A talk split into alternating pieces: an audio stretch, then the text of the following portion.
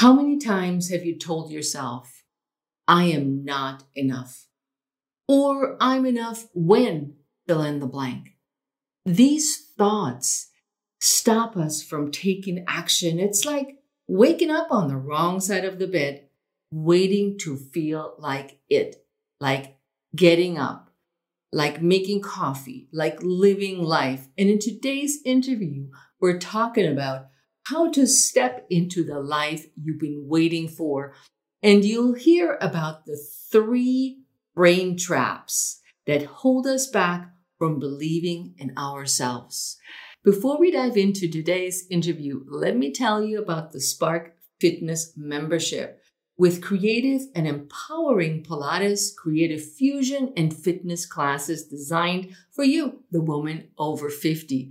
Let's take back our strength and health with these at-home workouts that range from 5 to 25 minutes and include everything from Pilates on the ball, therapeutic exercises for those with wrist and knee problems, and technique tutorials. So there's something for anybody from the beginner to the most advanced. I'll leave a link in the show notes for you to check it out. Now let's get into the interview. I'm Heike Yates, a fitness and nutrition coach with 30 years of experience. I empower women over 50 to take back their health and strength to lead a vibrant life. Right now, you're joined by thousands of women over 50 around the world who stop dimming their light and instead ignite their spark. On this podcast, I do what I do best, taking complicated information about fitness, nutrition, and mindset strategies and breaking it down into baby steps that are simple, actionable, and sustainable so you can implement them into your life. I regularly interview some of the most inspiring women who share their honest stories on how they went from their worst to their best life so that you know you're not alone in your struggles. Join me as we redefine what aging looks and feels like by taking action and saying, yes, I can. This is the Pursue Your Spark podcast. Today's guest is Dr. Adina McGarr-Knabke. She is a psychologist in private practice. Adina provides psychotherapy and consulting to busy professional women and help them improve how they feel about themselves. Welcome to the show, Adina. Oh, thank you, Heike. Thank you for having me. It's a pleasure. So fun. Listen, I have read somewhere, I found out about you. You have a competitive nature. What is that? Oh, well, I like to win. Who doesn't like to win, right? And that actually served me well growing up because I grew up in a fairly small little town. So it was easy to have the opportunity to engage in different sports and activities where, since there wasn't a whole lot of competition, I could do fairly well. So that probably groomed me to continue being competitive. But I find that it's actually, like most things, it's probably a little bit of a double-edged sword, but it's something that pushes me forward and helps me to continue growing and learning. And so I'm very appreciative of that. Yeah. Where did you grow up? And tell us a little bit about your background and how you became to be a psychologist. Oh, right. Yes. Well, I grew up in a very small town in Northern California, and most people haven't heard of it. So I generally just say Redding, California, because that's somewhat of a larger population that people may have heard of. And it's funny because I'll get asked this question and I have to go back and think, where did this idea of psychology get planted in my mind? And I didn't put it together at the time, but, we didn't have a whole lot of options in terms of, what was available on TV to watch. But I do remember being influenced by Who's the Boss and Growing Pains. And I'm sure I'm dating myself here, but those are 2 TV shows. And on the Who's the Boss show, I think her name is Angela. I don't remember if that was her screen name or her real name, but she was into advertising. And then on Growing Pains, the father, Alan Thicke, he was a psychologist, I believe. He may have been a psychiatrist, I don't remember. But those two models, if you will, I remember thinking that they were attractive, not in terms of their looks, but the professions that they did. But I actually thought I was going into advertising when I went to college. And it was actually my own personal experience in a therapy office that set the stage for me choosing to become a therapist. And it isn't necessarily a pleasant story, but I do remember sitting in this therapist's office and feeling so judged. And I had a fair amount of shame around why I was there. And so I remember thinking I would never want to make anyone feel how I feel in this moment. And it certainly wasn't all the therapist's fault looking back, but there was a certain amount of judgment that I think was probably deserved in terms of that it was coming from her. And so that really set me off on my way to wanting to become a psychologist. It was that experience in that office when I was, I think, 18 or 19. You know what? That's not uncommon, because when you talk still to the day, I find that when you talk about, oh, maybe you should see a therapist, people are like, me? Why? Right. I'm fine. I can handle this. Right. And it's really unfortunate. I mean, obviously, I've been doing this.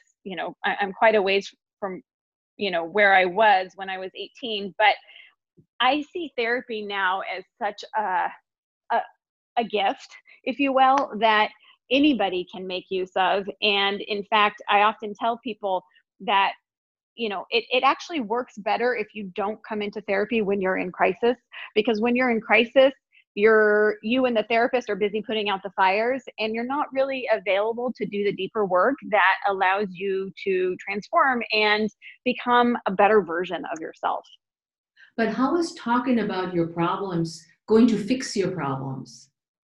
Ooh, good question. And such a common question. And I think that that's something that holds a lot of people back. Talking about them isn't going to fix them. But there's a couple of things that are pretty healing about the experience of being in a trusted, safe relationship. And relationships are what make the world go round. They're what make life meaningful. And so many people have had broken relationships or traumatic relationships, or just been deeply wounded by what has happened to them. And so having a reparative relationship that can offer a different experience can really help shift someone's worldview. But even deeper than that, there's a neurophysiological process that happens when you're in the presence of someone who can attune to your emotions and validate them. And that is helping you to be seen, and it's helping you to begin to develop a different relationship yourself to those emotions. Many people think that the idea is to fix the emotional problem, and that actually holds people back in it, and it stops them in their tracks, because we don't fix our emotions. We see them and we attune to them, and then they are able to move through us. Oftentimes you need somebody to be there with you, to help you see them and be in the presence of them in a way that doesn't overwhelm you. I like what so that's a long, yeah. Sorry about that. Yeah. It's a long answer to your question, and it's a complicated one. It is. But when I look back on all the guests, many of the guests that I've interviewed on the show, many have seen a therapist because of their pasts. And you couldn't have said it any better. We're not going to fix it, but we're going to attune, and we're going to solve it in a different positive way. That what I think is happening is then that you actually value yourself.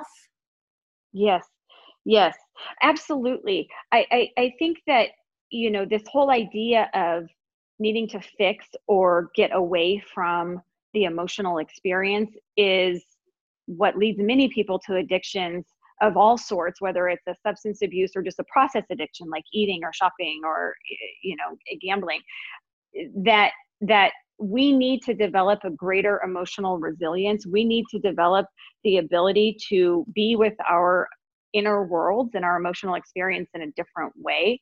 That is how we build resilience, and that is how we don't have to limit our lives or narrow our window of functioning, because no longer do we have to avoid trying to feel a certain way. It's like you develop a muscle to be able to be with the emotional experience, and then the emotion can move through you. Emotions come and go if we let them, but what keeps them around longer are the stories that we tell ourselves about them and the things that we do to try to get away from them. That's true. That's so well said. You know, I keep my mind just already going about my past. I'm like, ooh, what can I take away with this interview? Yes. Well, hopefully you'll have a few tidbits by the end. And sometimes, you know, that's the other thing I tell, you know, my clients when I'm in session. Sometimes it will feel overwhelming. They'll say things like, oh, I wish I had, you know, a tape recorder or a way that I had recorded this session. And I always assure them that it's in there. It needs to float around a little bit, and you need to reflect on it, and things will come to fruition and a little bit more clarity. So don't rush the process. Mm-hmm. Because isn't it really difficult to handle these ups and downs in life? I mean, I'm doing relatively okay, but I know that many people really struggle with the highs and the lows, and it's almost like a sugar addiction where you eat too much sugar and you're all bouncy, and then you're like, oh, God, and then you crack. Yep. Yes. And then you cry. Absolutely. And that, you know, I'm actually in the process. It's funny that we're talking about this. I'm actually in the process of creating an adult coloring book, and my part, I don't want to give the book away yet because it's not out, but let me just say that the purpose of the book is twofold. One, it's to help people develop the capacity to regulate themselves so that they don't have to do something that is unhealthy for them. And the second part of the book is the empowering messages within it that are going to help people learn to live their lives in a different way and begin to think differently. We don't need to get rid of the thoughts that we have that are holding us back, but we need to develop a different relationship to them, and we need to develop healthier, more positive ways of thinking. And that's what some of what we're going to talk about today. That's what the information I'm providing in that book and a little bit today, hopefully will give to listeners and readers eventually once the book is ready to go. Now, how do you identify how do I identify the way you deal with your emotions to let them come out, to let them surface and find some help? What would you say? Well, you know, that is a big question, and I love it because there's so many different ways that you can go with it. I would say that often people don't know what they're feeling, and I know that sounds kind of funny or silly because we're the ones experiencing, we should know what it is, but we get really good at being on automatic pilot, and we get really good at not knowing what we know. And so I think that, you know, if you're that out of touch with it, that is probably one of the first things that coming to therapy can help you begin to identify.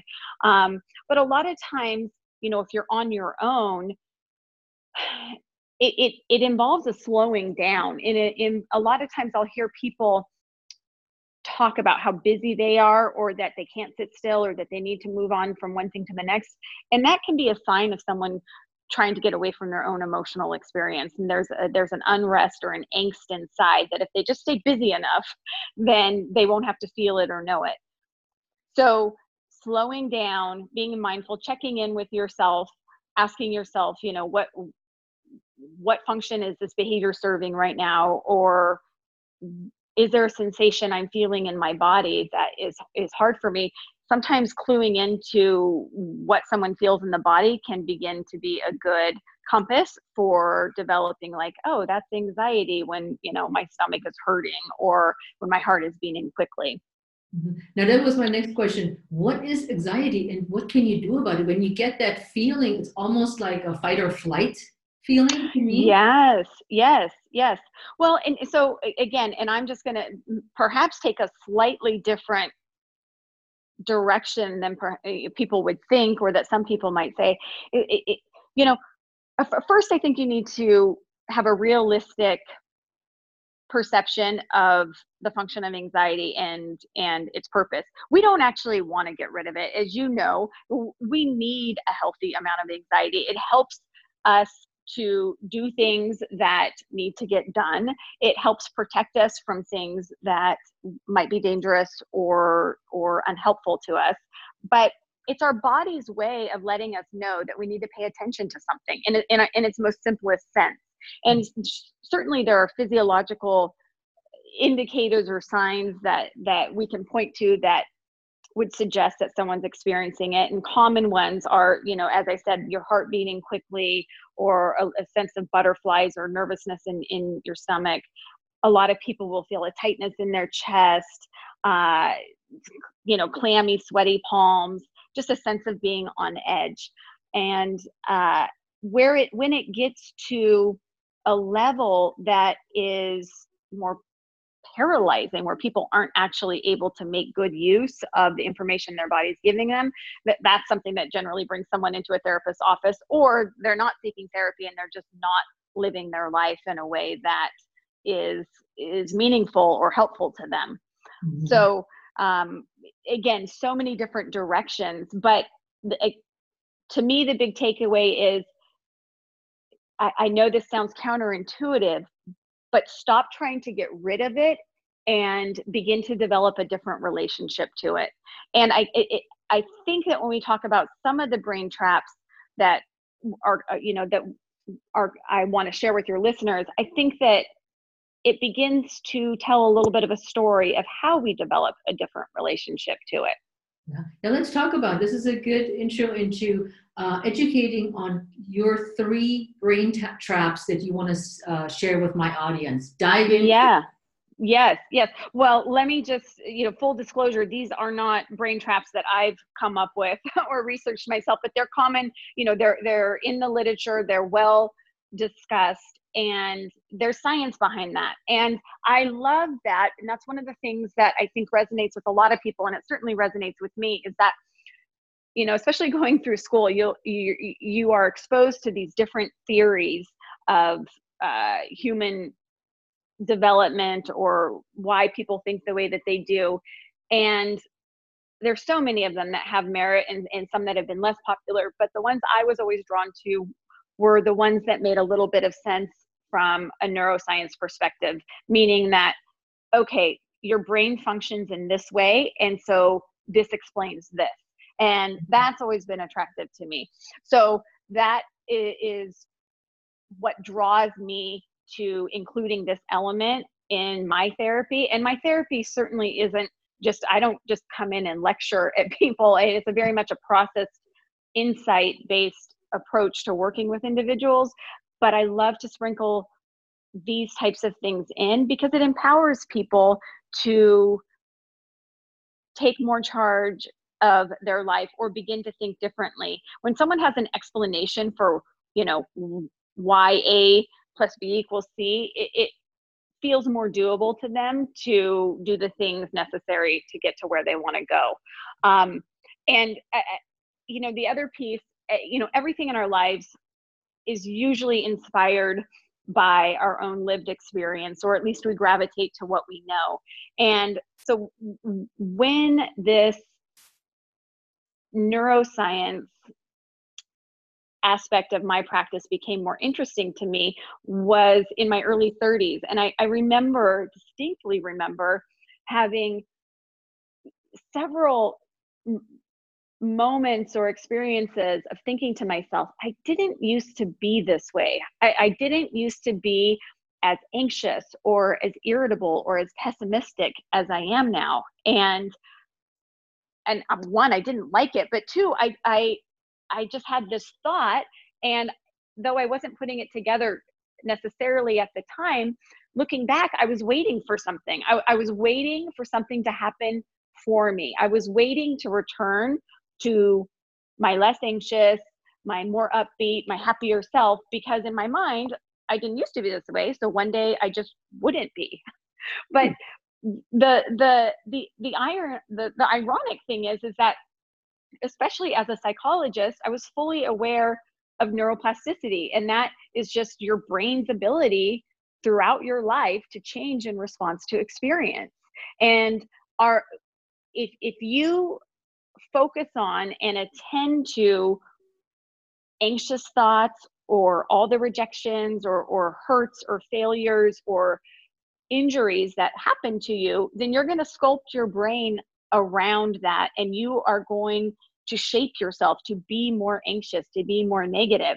And so it wasn't until I, had this epiphany of sorts and really began thinking, it's up to me. It's up to me to do something different with the way I use my mind, because our brain, it's actually not that smart. It's going to do what's easiest, and it doesn't distinguish necessarily from, is this helpful or not? It's just, is this what I do? And once it becomes something that you do, then your brain just presses repeat, and it keeps repeating. So if you want to do something differently, if you want to think differently, if you want to show up differently, then you have to use your mind differently to do that. And then that is where this piece of the brain traps and how we get a little sideways, it makes a little bit more sense. Now, let me ask you, did you solve your problem in your 30s to reignite your spark? Did I solve my problem? It's a lifelong journey, right? It's, I wouldn't say, I would say that I have learned how to use my mind differently and to be more positive and to be less anxious and to redirect myself when I have deviated from how I want to show up. But I'm human. And so, and we're going to get into we'll get into how you do that. But just for transparency, I'm a human being like everybody else. And so it's not solved. Just as we go back to, it always goes back to the beginning. We don't solve it. We just develop a different way of relating to it. And hopefully we catch ourselves more quickly. And so that we don't get stuck in those ruts, because when you do get into a rut of being of something unhealthy, then it's harder to come back from. It's not impossible, but it's just harder. Yeah. Yeah. I agree. Yeah. So you let yourself sink in, and then there's more depression and there's more negativity. Exactly. So let me start with, Dr. Amit Sood actually talks about these brain traps, and he does a wonderful job of it. And so the first one that I think is, there's actually more than three, there's a lot, but there's these three that I kind of like to start with. And the first one is, trap number one is mind wandering. And here's the thing, we don't have a mind that likes to be stilled. It never stops. It never stops working. Many people think that the goal of meditation is to empty your mind, but we don't empty our mind. We just develop the capacity to train it to focus on one thing. But when we're not focused on something, when we're not intentionally engaged in an activity, maybe because it's boring or it's habitual or it's uninteresting or it's familiar, our minds wander. And our minds don't wander usually to things like gratitude or appreciation. There's more of a flavor of dissatisfaction to this mode. So we wander to our problems. And if we the mind doesn't discriminate. So if you don't have a real problem, it's going to think about what could be a problem, or it's going to ruminate about a past problem. So there's no shortage of trouble for your mind to get into. So the takeaway here is that if you're not intentionally and engaged in something, then your mind will wander. And people who have higher levels of mind wandering have higher levels of anxiety and depression, and that's a fact. So we want Yeah, this is so my mom. This is to the T, yeah. My mom. I was like, really? Yeah. When you said her mind wanders all the time. She is never really in the present because she reminisces about the past, the good, the bad, the ugly, and the future, the worries and all of that. I mean, this is her to a T. And she, I wouldn't say she is severely depressed, but she is depressed and has anxiety and absolutely can't be in a closed room. Yeah, always needs to be a window open. I mean, like number one is like, I'm like, Mom, that's you. We need to have you talk to Adina. Yes. Send her my way. Your poor mom. Yeah, no, that breaks my heart because, you know, she's not the only one. And what you're describing is exactly what happens. The more we mind wander, the more unhappy we become. And the more unhappy we are, the more we mind wander. And that leads people to getting trapped in their heads. Mm-hmm. So it, you know, and then, you know, bringing us back to neuroplasticity, which is, you know, what I mentioned in my own personal experience, she's shaping her mind to do this more. She's strengthening that network of mind wandering. So she's actually making it harder for her to do the thing that she really needs to step back from. Wow. Yeah. That's very interesting. It's like you explain that so well. I'm like, oh yeah, totally. I understand that. So, oh, good. Yes. Well, I'll save, you know, what do we do about it at the end because what we're going to do is the same for all of these in a sense. So number if it's two. Okay, can I go to number two? So number two is our negativity bias. And Dr. Rick Hanson talks a lot about this. He's done a ton of research on this. If people are interested in this particular one, he has a book called Hardwiring Happiness. That's great. But what our negativity bias is our tendency to inflate the bad. And let me give you an example because that is sometimes an easier way to have this resonate. If you're out in the woods by yourself and you hear a rustling in the bushes behind you, what's your first thought? Where might your mind go? I will be attacked. Yes, exactly. So perfect. Is that a snake or is that a lion? You know, whatever. It's not, is that the wind? And so what this bias is showing us is that we have a tendency to perceive danger where there is none, or we have a tendency, our minds go to the negative before it goes to the positive. And you can see how this often leads to so many misunderstandings or misperceptions of people's intentions, because our mind offers up like they're out to get you essentially. And if we don't know this about ourselves, then we are more likely to fall victim to it. And, you know, if I can use another example, you know, this is another way the bias works. You know, I can do 6, 7, 8 sessions in a day. And let's say 90% of them go well, but one of them did not go well. Either my client was upset with me or they left super upset. What am I thinking about when I go home at night? I'm thinking about the one session that didn't go well. And so again, you know, and then with that probably comes a whole litany of, you know, maybe I didn't do a good enough job, and that's a whole nother story. But, you know, for the purpose of this trap in particular, when we focus on the negative or the pitfall in something, we miss all of the good. It's kind of lost on my brain that, you know, hey, 90%, and believe me, I do want 100%. I'm not saying it's good enough that 9 out of 10 people were helped. I'm just saying that it's lost on us quite often that 90% of, you know, our day was really, really good. And it just takes one thing to derail us and then have that be what we're focusing and attending and remembering. Yeah. Very true. Yeah. Yeah.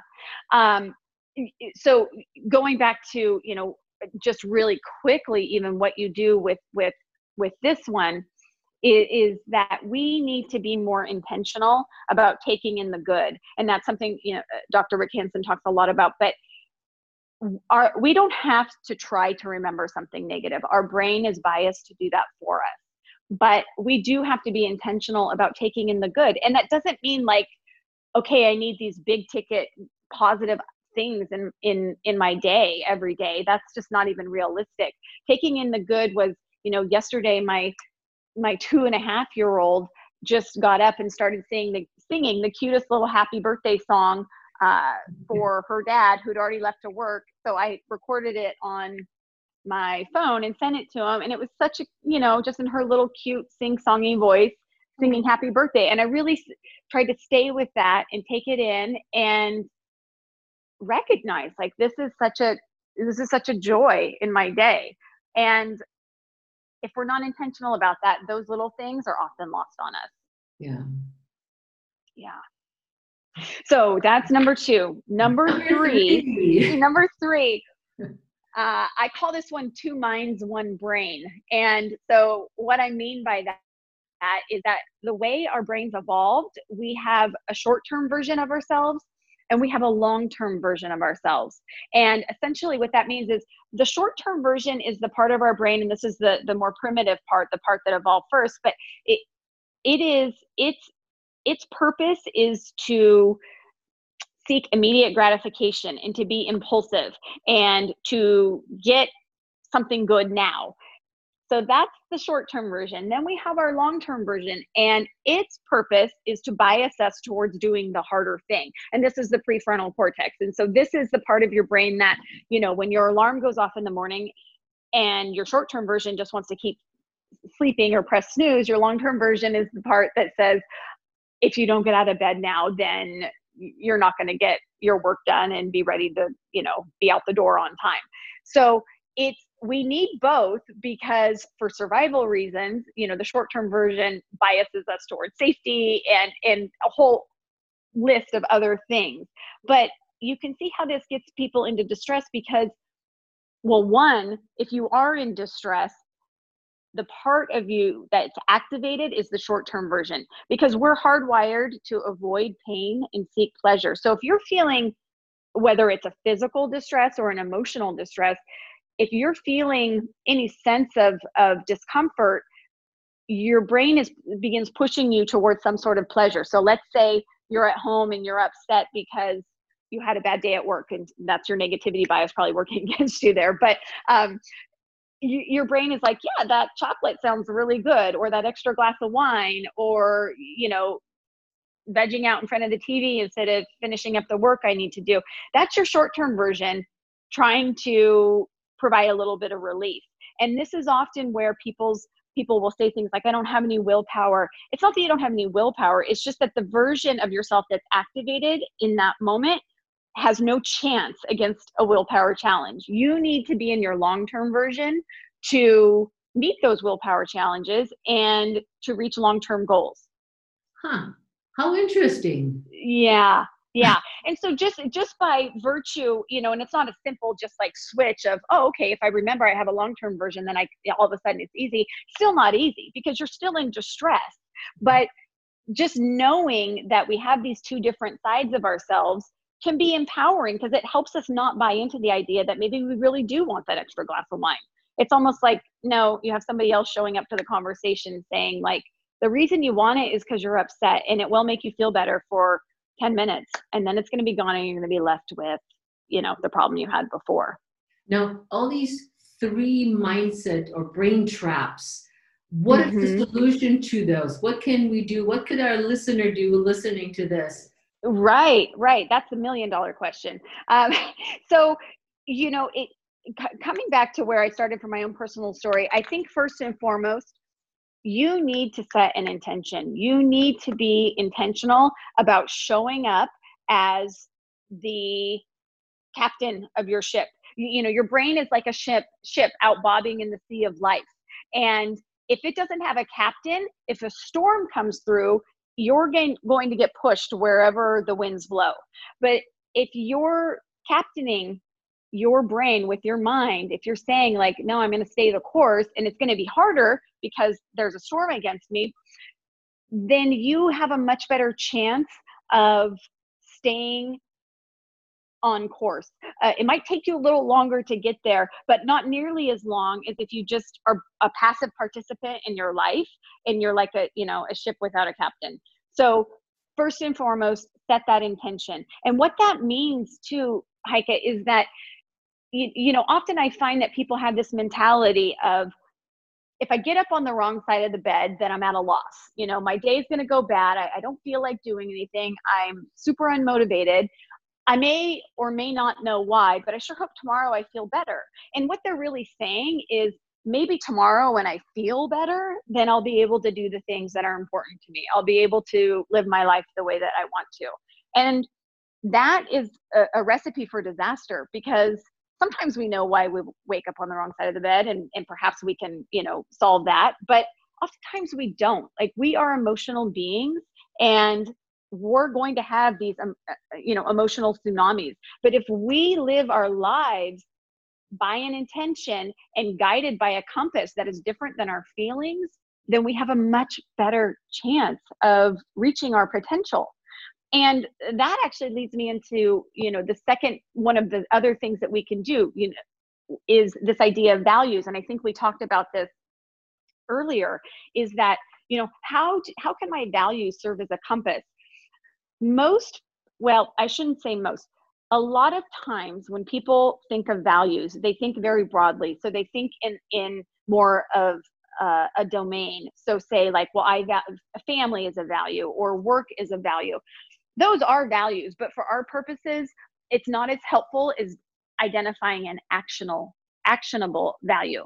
And this philosophy comes from acceptance and commitment therapy, which is another huge piece of my framework and how I work with people, because it gives people hands-on tools and direction that feels doable. So instead of saying, hey, my value is family, if you're a mom, I would say to you, okay, as a mom, what kind of mom do you want to be? What's important to you about being a mom? You know, I can tell you that I won't go into all my values, but before being a mom, I wouldn't have said that being patient was a value of mine. I'm actually not a super patient person. It doesn't come easily to me. I'm a little type A. I'm pretty driven. I process pretty quickly, and I don't like to wait.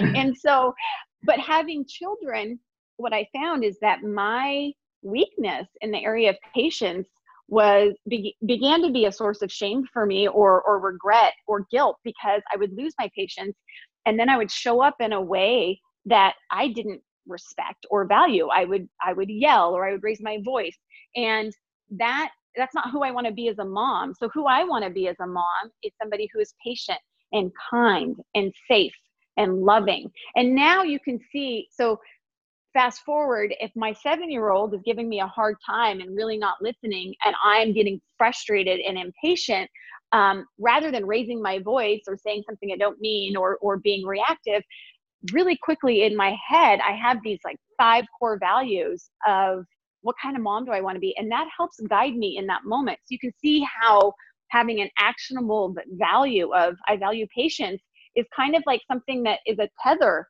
to slowing down, staying on the path that I want to be on with him, instead of going with what I feel like, which is yelling. You know, when you get frustrated or impatient because someone hasn't listened the 5 times you've asked them to do something, then, and you have to get out the door, you know, get them to school on time or whatever, like you, even the most calm person begins to kind of, you know, struggle a little bit. Yeah. So that is that's a very important part of the way I work, is helping someone to identify their actionable values. Now, do you have a workbook for our listeners that they can get their hands on for that? You know, I don't have a workbook.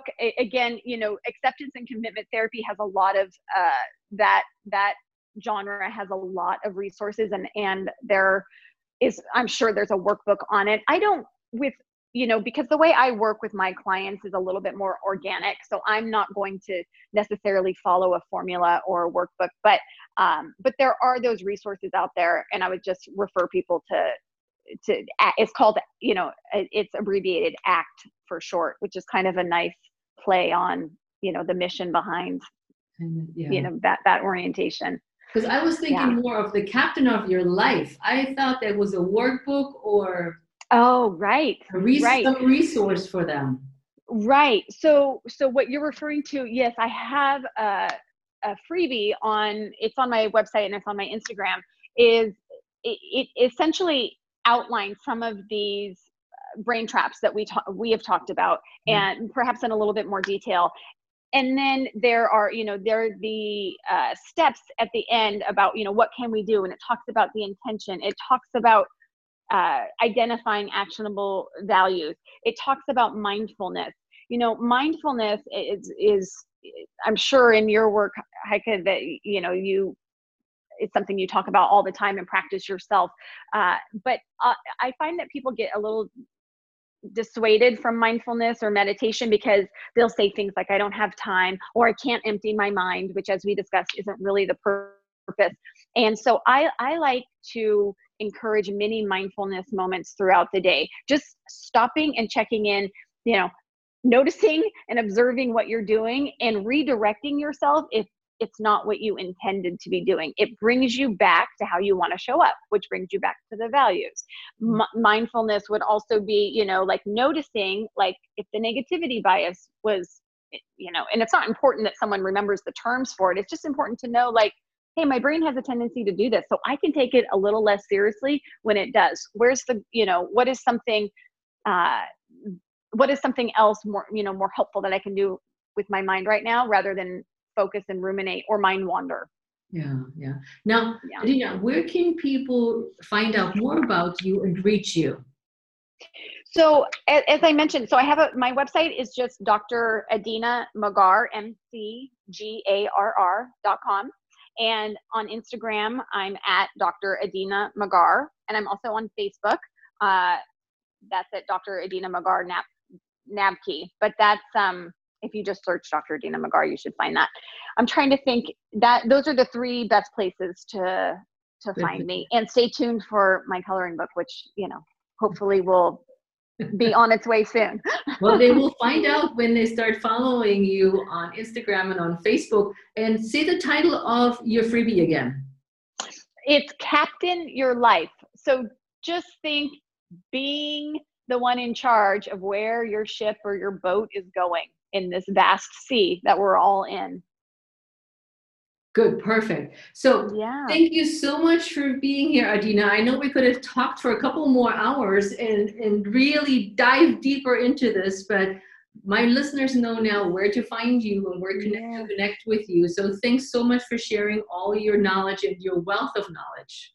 Oh, you're welcome, Heike. And it was so fun to talk with you. It was a pleasure. Sometimes when you first get to know someone, it can be a little less fluid. And I felt very comfortable with you. So thank you so much. It was my pleasure. And to anybody listening, please reach out to Adina on all her social media handles for any questions you may have. Get the Captain Your Life freebie, because I'll sure will. And nice. we want to hear from you on social. How did you like this interview? How did it help you? And reach out to Adina for any questions you have, because she is the expert on that topic. So with that, we're out of here. Ciao.